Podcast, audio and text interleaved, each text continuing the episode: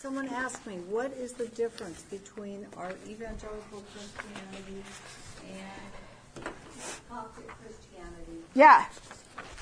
So Coptics are Egyptian Christians. Right. They used to be called the Alexandrian Church in ancient times. There were five major centers of Christianity early on. There was Antioch, Constantinople, Alexandria, Jerusalem, and Rome. And Athens, so there were six. Constantinople was added a little bit later, so there were five. Uh, Athens, Oh, Athens, yes. Greece. So, um, Coptic Christians are Egyptian Christians. So it's like saying Presbyterians are Scottish Is there a Christians. difference in they believe about the, the, the, about Jesus Christ? Nope. That's what I told this person. Because Nope. I looked for that one time on the internet to see if I could dig up anything that I thought would say something different, and I couldn't No. find anything. They affirm all the creeds that we've just talked about in class, and uh, they're just very, they're very ancient. Their church was founded by the Apostle Mark. And I met a lady, an older lady, and her husband from the Coptic church there on uh, Cienega the Oh, other yeah. day in Trader Joe's.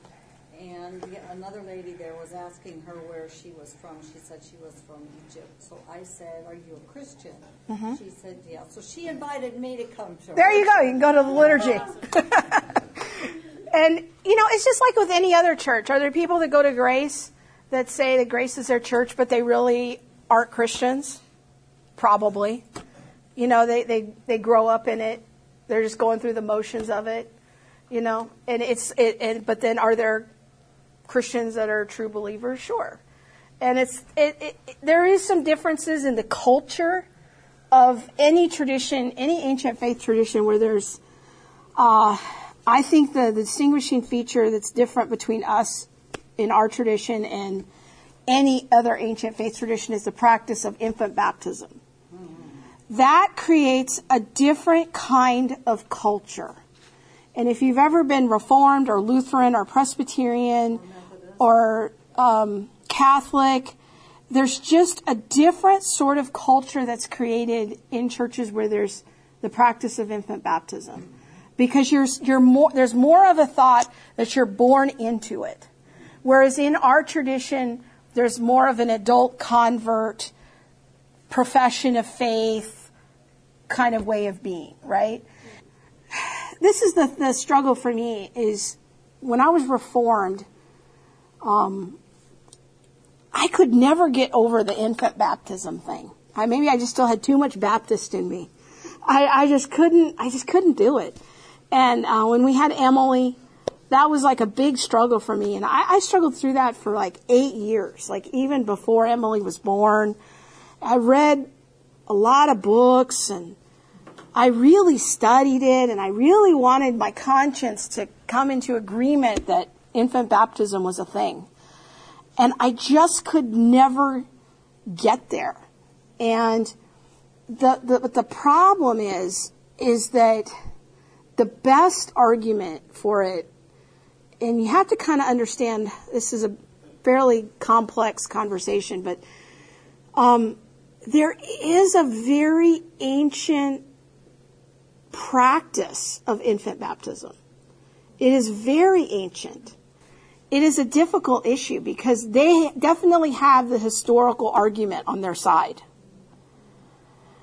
Um, the idea of adult baptism only is a very late historical thing. It's from the Anabaptist tradition in the 1600s. And so it is a very late theological practice. And so when you talk to people that are in ancient faith traditions, they'll often bring this up. And um, we'll talk about this in the spring. I'm going to do a whole talk on different denominations and practices and whatnot.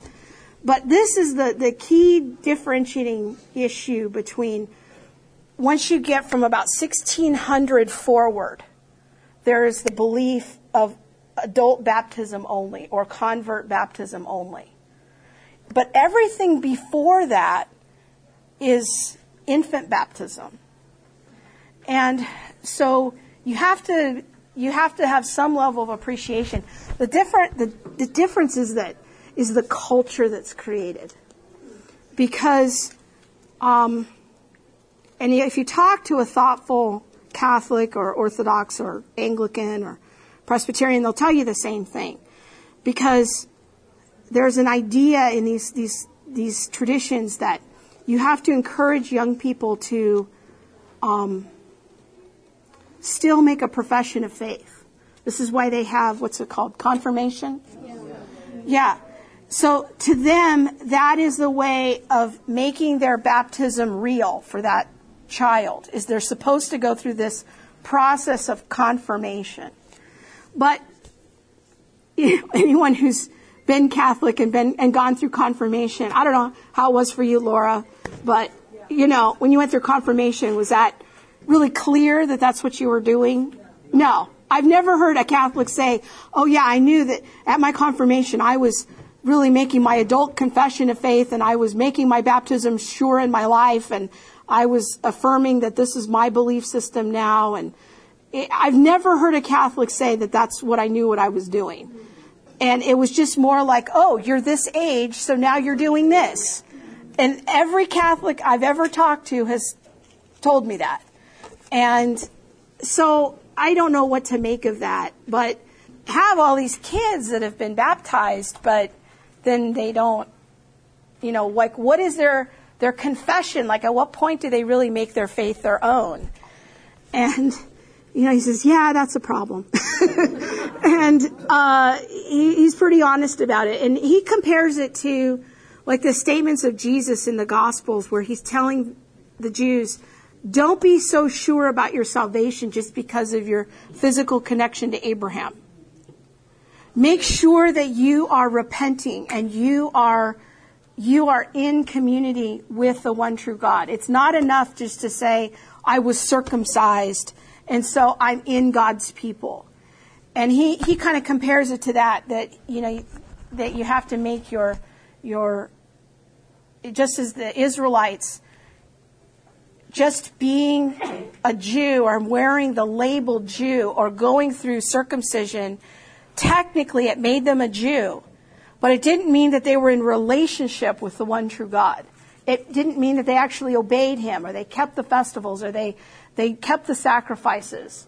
They could, on any scale, go through the motions of it and any percentage and really mean it from their heart or just go through the motions of it. And it, it, that to me is somewhat analogous to the problem with ancient faith traditions is that there are some percentage that really their heart is in it, they really believe it, and then there's others who are just in various stages of going through the motions. Does that make sense? So it's, but we also have this problem. 70% of young people who are growing up in our traditions, in our field of Protestantism, are not transitioning their faith into adulthood. And some percent of those have been baptized as children, as converts. So this is not a problem only with ancient faith traditions. This is a problem even in our own tradition of how do we help young people transition their faith into adulthood and the decisions and exposure that they have to faith questions as children. How does that translate into their adult uh, value system, if you will. So, yeah, so when you, you meet somebody from an ancient faith tradition, that, that for me is, you know, one of the biggest differences between our church and those churches is the, the culture of having all these kids that have been baptized and what is their statement of faith. But that, we have our own problems with that to some degree. You know, there's some interesting historical questions. Why did they do that? Was it because of persecution? Was it because they were concerned about children dying. There was a high infant mortality rate. How much did that uh, influence the practice? Um, but if you look at Colossians 2, there is an analogy between baptism and circumcision. And so the ancient faith people will argue that just as they would circumcise babies, we ought to baptize infants. This is all part of their argumentation. I'm not saying I necessarily buy this argument, But they do have legitimate biblical arguments for why they have this practice. They didn't just make this up.